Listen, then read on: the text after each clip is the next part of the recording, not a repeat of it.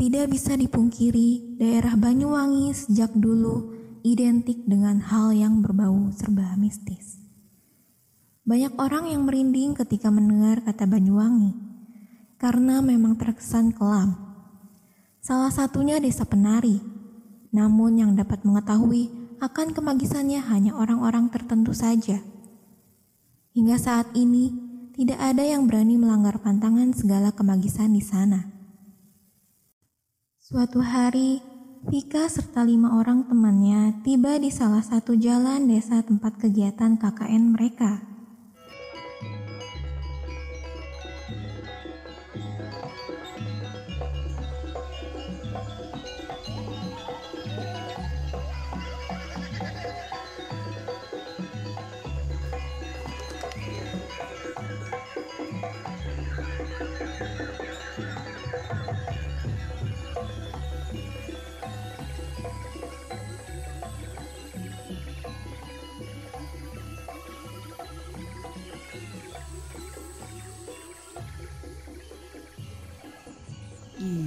Suara apaan sih itu? Kenapa? Lo takut, Rom? Enggak sih, biasa aja sebenarnya. Lagi aneh sih ya teh. Masa kita sampai gak ada yang maduin ke lokasi? Aneh gak sih menurut pada? Ih kalian gak usah aneh-aneh pikiran sama omongannya. Kita kan lagi di kampung orang. Benar itu omongan Vika. Ya udah, kita tungguin aja. Siapa tahu ada warga yang lewat, kita bisa tanyain. Tak lama setelah itu, salah satu warga dengan delmannya melintasi mereka.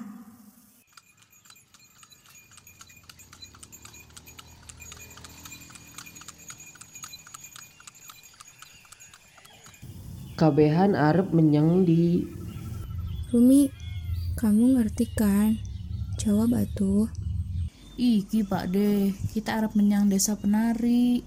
apa sing kabeh lakoni ning kono Kulo lan kanca kulo KKN wonten mriku Pak deh. koe wae melu aku kesane amarga yen wis maghrib ora di sini warga ning dalan iki Oh, aku ndeleng. Nanging kita kabeh ora masalah. ya ropopo ayo cepet wis arep maghrib Arumi menjelaskan apa yang dibicarakan sebelumnya dengan warga tersebut. Jadi kita disuruh ikut bapaknya aja karena di waktu maghrib udah nggak ada yang boleh di sekitar sini gitu. Hah? Kenapa emangnya Rum? Udah, kita ikutin aja bapaknya, daripada kenapa-napa kan. Yaudah yuk kita naik semuanya. Akhirnya mereka menaiki delman tersebut tanpa tahu menahu siapa dan dari mana warga itu berasal.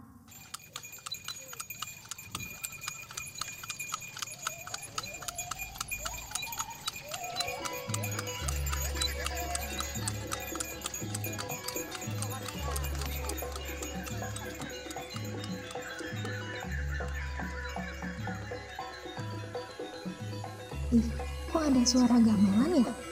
Apa ada hajatan gitu mau maghrib? Hayo Rini, itu siapa yang ikut kamu di samping? Zi, lo gak usah ngeledek gitu, bikin orang takut. Ye, orang bercanda. Ayo lo Zizi, nanti kebalik lagi. Malah lo yang Apaan sih? Yaudah, gue diam. Udah sih, berisik banget deh. Udah dia bukan anak kecil lagi. Tiba-tiba warga tersebut berdaham sebelum mereka tiba di ujung rumah desa tersebut.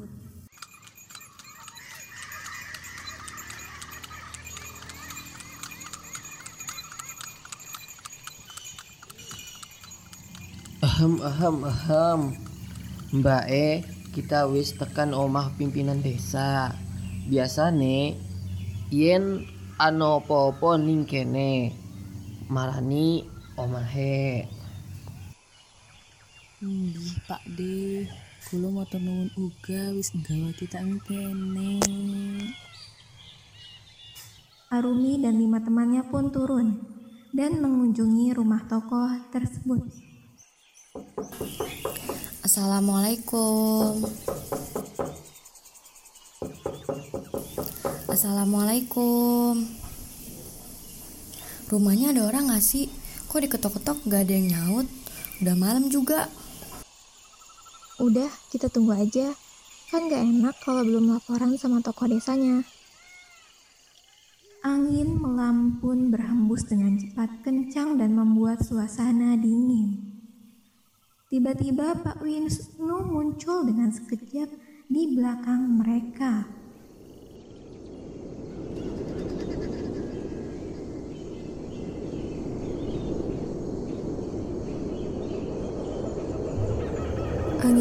Gede banget ih. Aku takut. Eh, ada saung. Ke sana dulu yuk. Di sini dingin. Ayo, ayo. Semuanya pun berbalik ke belakang untuk pergi menuju saung tersebut. Namun, betapa kagetnya mereka saat berbalik ada seorang bapak yang membadangi mereka.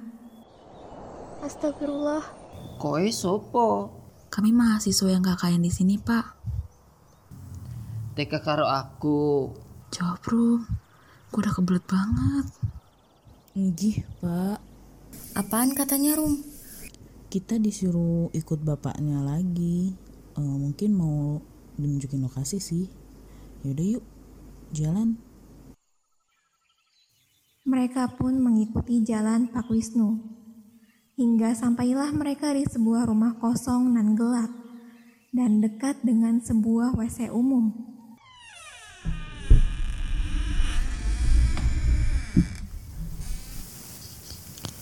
Kalian tinggalnya di sini ya? Kalau ada apa-apa, ke rumah saya aja ya. Menjelang malam, kalau bisa langsung masuk ke rumah dan jangan gaduh. Ngih, Pak. Sun. Maaf pak, saya mau tanya. Rumahnya kok banyak debunya ya? Iya mbak, memang sudah satu tahun tidak ditempati. Serius pak, kok bisa? Jadi rumah ini memang dikhususkan untuk tempat bagi para mahasiswa yang KKN. Setahun yang lalu mahasiswa tidak ada yang berkunjung. Saya juga gak tahu kenapa. Makanya saya saya gak jemput kalian di sana. Saya kira memang tidak ada yang KKN lagi di sini.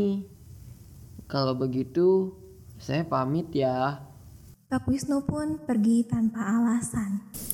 Lah lah, Pak, gak ada tempat lain apa? Zizi, jangan teriak, kan baru dikasih tahu. Ah elah, mana kotor, bau, gak pernah dibersihin apa ya? Ya udah, kita beresin dulu, abis itu tidur buat persiapan besok. Bukannya kita ada dua kelompok, satu lagi mana? Udah dipindah katanya mah. Padahal ya, mereka satu tempat sama kita. Belum Gi masuk, udah dipindah aja. Rumi, ih gosip deh, mending bantuin biar cepat selesai terus tidur. Iye, iye.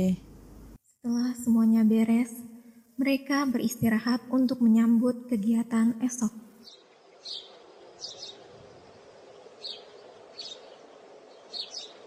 Mereka berkumpul dan melaksanakan sedikit tugas yang sudah terdaftar. Tiga hari kemudian, di hari Minggu, mereka berniat untuk sejenak beristirahat sambil berkeliling desa tersebut. Hari ini nggak ada kegiatan kan ya? Iya Zo, katanya kita mau keliling desa ini. Serius? Asik jalan-jalan. Eh, tapi ada temenin gua yuk ke pasar. Bahan-bahan makanan udah mau habis. Asyik. Yaudah Yufik, ayo kita jalan. Zi, Zo, temenin gua yuk jalan-jalan. Ya udah bentar, kalian pada siap-siap deh. Kan gak boleh sampai malam. Ya udah, aku ikut Vika sama Arumi ke pasar ya. Akhirnya sebagian mereka ada yang berkeliling desa dan ada juga yang ke pasar sampai menjelang sore. Zizi, Zoa, dan Bianca berjalan asik mengelilingi desa hingga mereka menemukan tempat seperti pendopo, pendopo tua di balik semak-semak yang dinamakan dengan sebutan tapak tilas. Zi, Zo, tempat apaan tuh? Kayak ada perempuan nari-nari gitu. Ke sana yuk. Eh, jangan. Udah ayo, nggak ada apa-apa. Duh, gimana ya? Gue ikutin aja, apa pulang aja ya? Ah, pulang aja deh. Zizi berlari meninggalkan hutan dengan terengah-engah. Kemudian di tengah perjalanan ia bertemu dengan teman lainnya. Zi, kenapa kok ngos-kosan gitu? Itu, Bianca sama Zoa ke tempat pendopo gitu. Katanya ada perempuan yang lagi nari gitu, makanya mereka ke sana. Astagfirullahaladzim. Terus gimana? Beberapa jam kemudian, Zoa dan Bianca pulang dengan kondisi biasa saja. Itu mereka. Zoa, Bianca, kalian gak apa-apa kan? Kalian apa-apaan sih? Nih lihat gue sama Zoa gak apa-apa kan? Lebay banget. Alhamdulillah, syukur deh kalau gitu. Yaudah yuk, kita balik. Udah sore.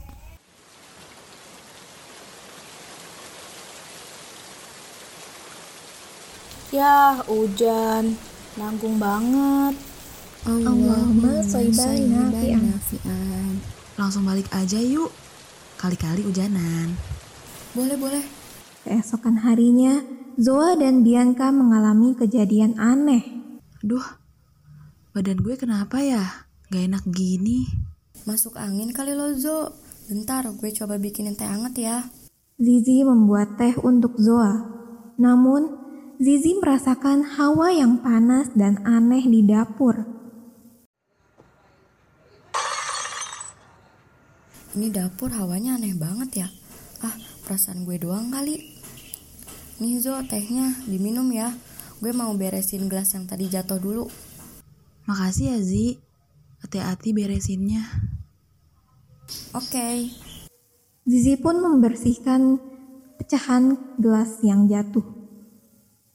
Setelah Zoa meminum tehnya, tiba-tiba Zoa tersedak dan batuk seperti ingin memuntahkan sesuatu dari mulutnya. Lo kenapa, Zo? Lo buatin tehnya gimana sih, Zi? Si Zoa sampai muntah gitu. Hah? Serius?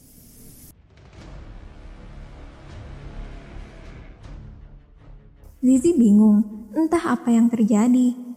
Dalam ingatannya, dia sudah membuat tehnya dengan benar. Kayak ada yang nyangkut deh di tenggorokan gue. Coba lo keluarin, Zo. Kok malah rambut yang keluar? Sumpah sih, Zo. Lo kenapa? Gue nggak tahu guys. Sumpah.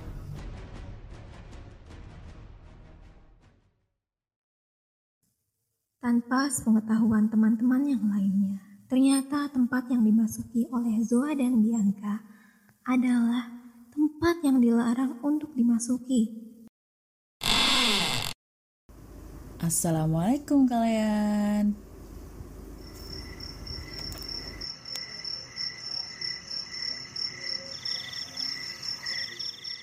Aish, kalau ada orang salam, jawab ya Robun.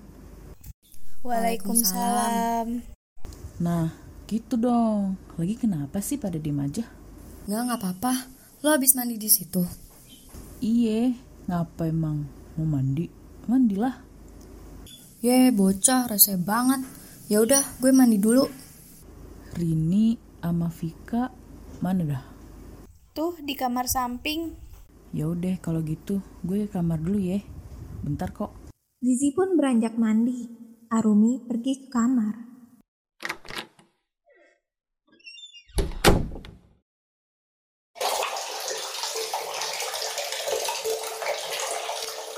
Kok ada suara air?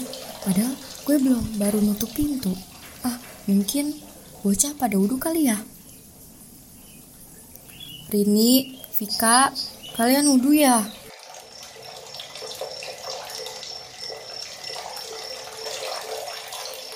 Kok nggak ada jawaban? Jangan kali mereka. Udah ah, mandi.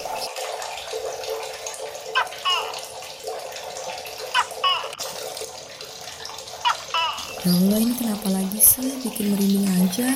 Pantesan kayak diliatin. Ada bunyi toke. Ah, mama. Zizi pun berlari dengan cepat untuk memasuki rumah.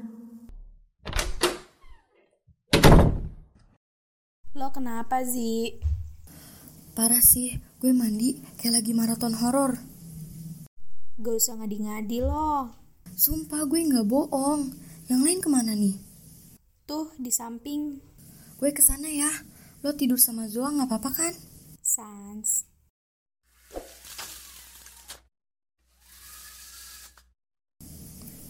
Eh, pantesan sepi. Pada tidur.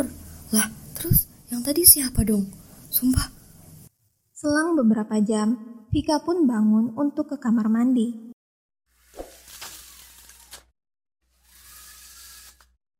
Huh, sepi banget pada tidur. Pipis dulu ah.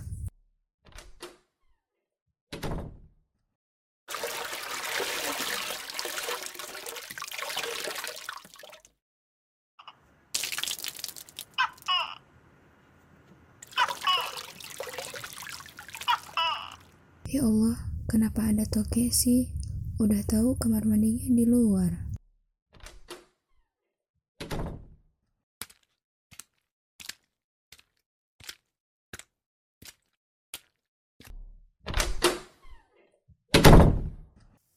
Setelah dari kamar mandi, Vika berjalan kembali ke rumah dengan santai seperti tidak terjadi apa-apa.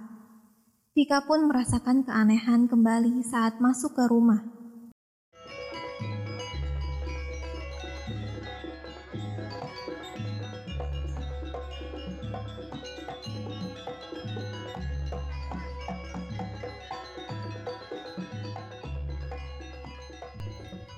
Kok bunyi gamelan ya?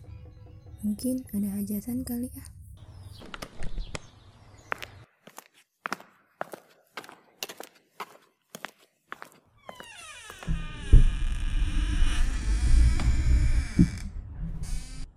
Hah? Kenapa pintunya kebuka sendiri ya? Hah? Ada cewek nari pakai selendang. Lah, kok dia nengok ke sini sih? Lampu pecah, gelap gulita. Vika hanya bisa berteriak dan kembali ke kamarnya untuk kembali tidur. Kok hilang?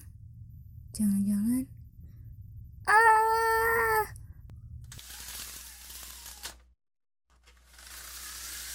Astagfirullahaladzim Kamu kenapa? Ih, itu Astagfirullahaladzim Kenapa, Vik? Jawab dong.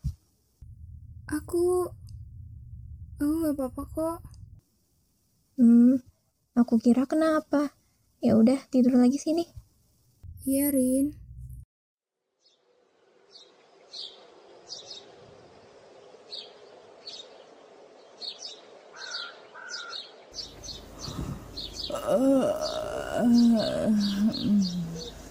Udah pagi kok tumben sepi. Pada ke mana ya? Esoknya, Arumi bangun di siang menjelang sore hari, sedangkan teman-teman yang lainnya pergi dari rumah itu sejak pagi. Dan Arumi tidak tahu bahwa dia hanya sendirian.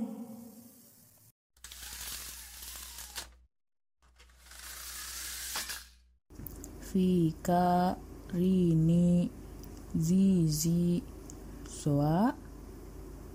Ih, gak ada yang jawab. Pada ke mana ya?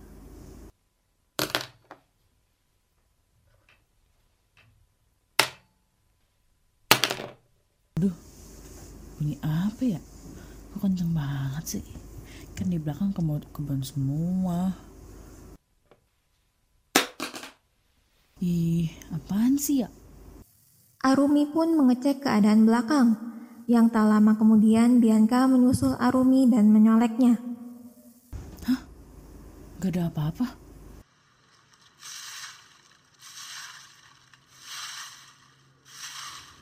Gak ada apa-apa sih. Siapa yang nyapu? Ih merinding jadinya. Ya ampun Bianca. Ngagetin ih, kenapa nggak manggil aja sih? Malah nyolek lagi. Yaudah yuk masuk. Serem gue di sini. Kok si Bianca diem aja ya? Aneh banget. Eh, eh, Bian, lo mau ke mana? Kenapa diem aja ya? Aneh. Arumi merasa aneh. Bianca hanya diam dan pergi, serta tidak menjawab pertanyaannya.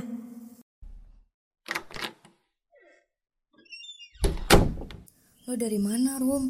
Gue cariin gak ada di kamar. Tadi pagi sampai siang kita semua pergi ke rumah Pak Wisnu.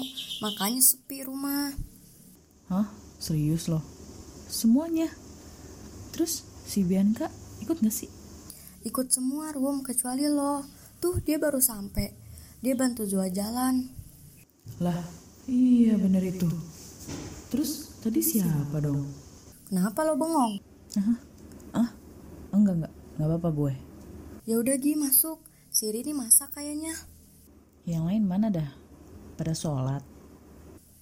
Vika sholat, gue sama Rini habis sholat. Udah kan, sisanya halangan. Yaudah kalau gitu, gue bantu siapin makanannya ya. Ya udah lo ambil piring, gelas sama sendok Gi. Arumi membantu Zizi dalam menyiapkan makanan. Tumben sih semua pada sarapan. Udah sore, Rum. Kok sarapan? Hah? Serius loh? Iya, Rum. Ini udah mau jam 5 juga. Lo tidurnya kebangetan, pules. Oh iya, Benka sama Zoa di kamar. Ya nanti keluar kali. Gue tanya, diem aja soalnya. Waduh, kayaknya nggak ada yang nggak beres nih. Di tengah perkumpulan saat makan, akhirnya Arumi membuka suara untuk bercerita. Maksud lo? Iya, jadi tadi gue sendirian kan. Terus pas bangun, tiba-tiba kayak ada suara benda jatuh gitu, tapi kenceng banget. Serius kamu? Iya Rin, bunyinya tuh dua kali. Aku kepo banget kan pakai maksimal. Ya udah deh, aku ke belakang aja. Nggak taunya, ya gak ada apa-apa. Tapi bunyinya sumpah kenceng banget. Masa sih? Ada yang lagi berkebun kali? Aku mikirnya juga gitu. Tapi nihil, and kosong gak ada apa-apa. Hmm, serem juga ya. Aku jadi takut. Terus nih ya, makanya kan tadi aku nanya Bianca, Nah, itu kenapa? Loh kok ke Bianca? Kenapa emang dia? Nah, pas gue mau balik badan nih, ada yang nyolek dong. Serem amat pokoknya. Iya, emang serem banget. Gak taunya nih ya, si Bianca. Tapi dia nyolek gue. Terus tuh diem aja. Gue kan aneh ya.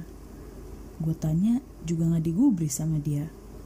Dia langsung jalan ke rumah. Tapi sumpah cepet banget kayak ngilang gitu. Terus terus? Ya, kalau terus mah, nah Rin. Serius Rum? Gak bercanda? Iya iya nggak bercanda. Terus nih ya ternyata si Bianca baru nyampe rumah sambil bantu jalan si Zoa. Kan gue bingung jadinya. Untung aku ikut tadi, gak sendirian hi. Ih, kalau gitu mah gue juga sama. Malahan tadi malam yang pas gue mandi, gue berasa diliatin gitu. Terus ada suara air dari keran kenceng banget. Gue kira elu kan lagi pada wudhu. Ya udah gue santai aja. Ih kok pada ngalamin yang serem gitu sih? Aku jadi takut kalau sendiri. Eh, aku juga sama kayak Zizi. Maksud kamu? Aku jam berapa ya malam-malam bangun. Terus ke kamar mandi. Hampir sama kayak Zizi. Pokoknya setelah itu aku buru-buru masuk. Yang seremnya lagi, tiba-tiba pintu kamar mandi Zia kebuka sendiri. Terus gimana lagi? Kalian tahu nggak? Terus gue lihat sesuatu yang jelas ada cewek berpakaian kebaya kayak setelan zaman dulu orang nari sambil nyinden. Cuma ada di kamar Zoa aja. Takut gue jadinya. Pas itu dia langsung balik badannya ke gue. Mati dah tuh lampu. Gue lari aja. Ih kok gitu sih? Kamu gak ganggu kan? Terus ya, aku lihat malam-malam Zoa nari sendiri pakai selendang merah gitu. Pas gua panggil, dia cuma nengok abis itu nari lagi. Tiba-tiba lampu pecah, dan keadaan seperti kemarin malam yang dialami Vika.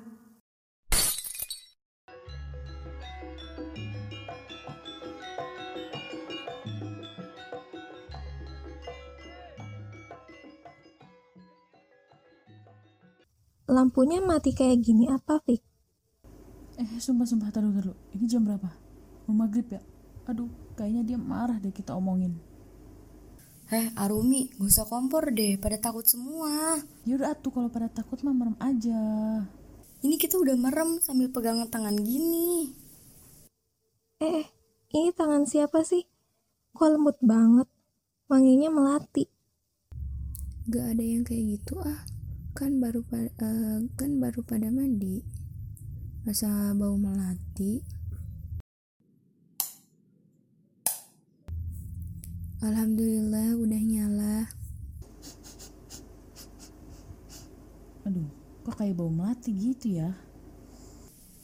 Diam udah diam, gak usah kompor. Tapi bener ini baunya nyengat.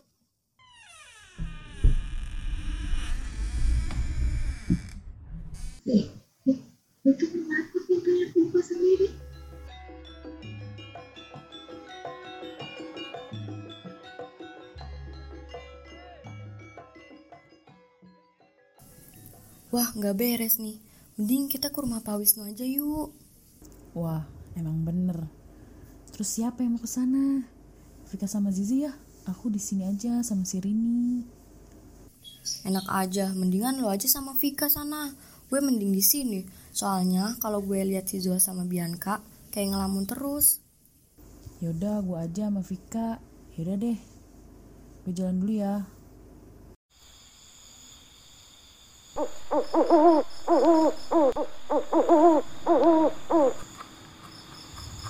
Serem juga kita jalan. Padahal belum malam banget masih maghrib. Kayak ada yang ngeliatin juga.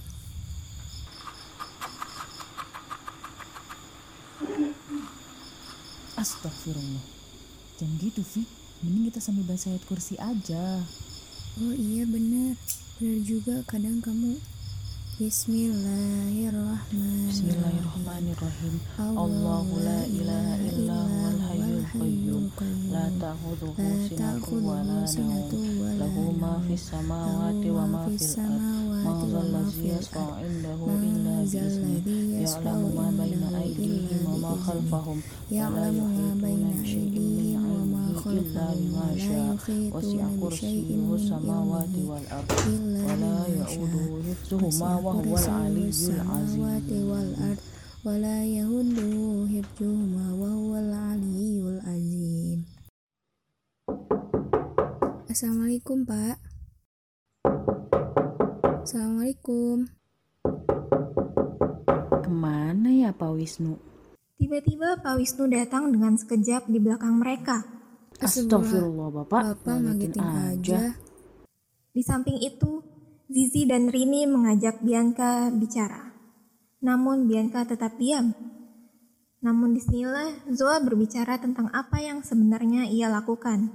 Jadi Pak, kedatangan kami ke sini ingin memberitahu sejak kemarin teman kami Bianca dan Zoa mengalami gangguan gitu Pak.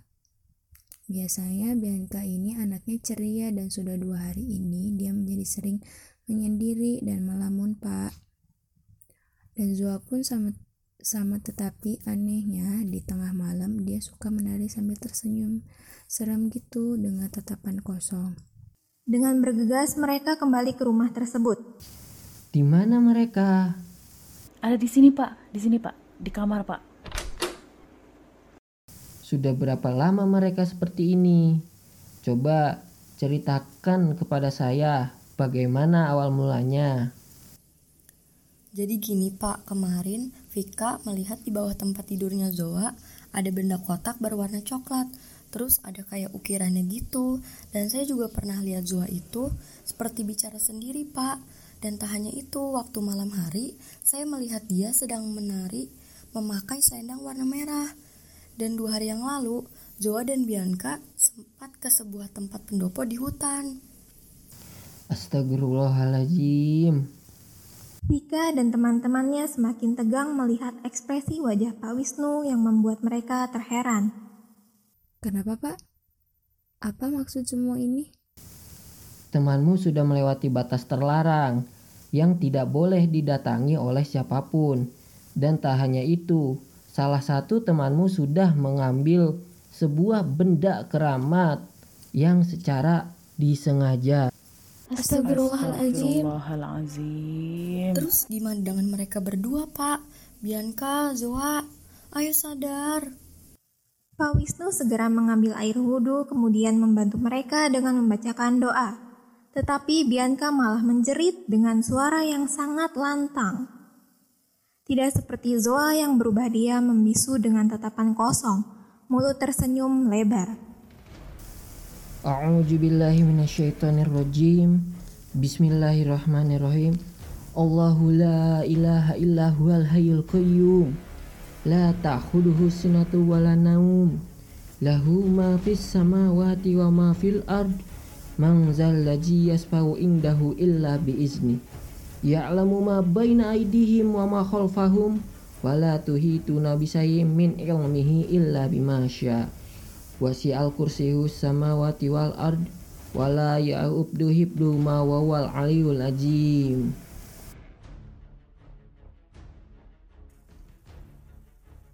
Di tengah Pak Wisnu membacakan doa, tiba-tiba keanehan terjadi pada Rini. Meskipun Zoa yang kerasukan, penari tersebut pindah ke jiwa Rini.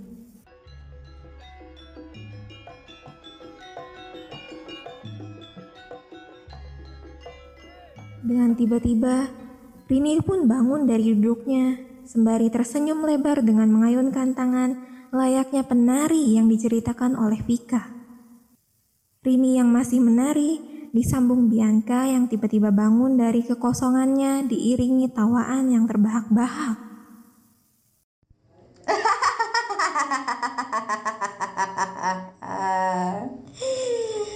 Aku sesepuh hingga papan iki. Kenapa kowe ngelanggaran ora ngurmati eksistensi alam liya? Hah? Nyuwun pangumunten, Mbah. Kalepatan kula amargi kula dareng nate ngalingkane nalika urip ning kene. Kapiye aku ngawak kancak sampean? Ojo, Mbah. Aku ora takon marang sampean Wisnu. Aku takon wong imigran. Mereka pun tidak bisa berbuat apa-apa. Dengan beraninya, Zizi meminta maaf kepada sesepuh tersebut. Oke oke mbah, saya perwakilan teman-teman meminta maaf atas kesalahan yang sudah kami perbuat. Aku ora percaya. Aku langsung nyongkone kabeh muli supaya mbah lan sak jagat iki ayem. Angger orang gawa kancane. Aku jaluk marang kowe mbah. Nggih, anggare sampean langsung mulih lan mbak le kakek syal. Baik, Ih mbah, matur nuwun. Siji pesan maneh kanggo sampean kabeh. Jaga tatak rama lan tatak krama ing endi wae marang kabeh. Nggih mbah. Setelah melalui perdebatan tersebut, akhirnya Rini, Zoa, Bianca kembali ke kondisi normal. Bianca, kamu gak apa-apa kan? Nggak apa-apa kok, gue nggak apa-apa.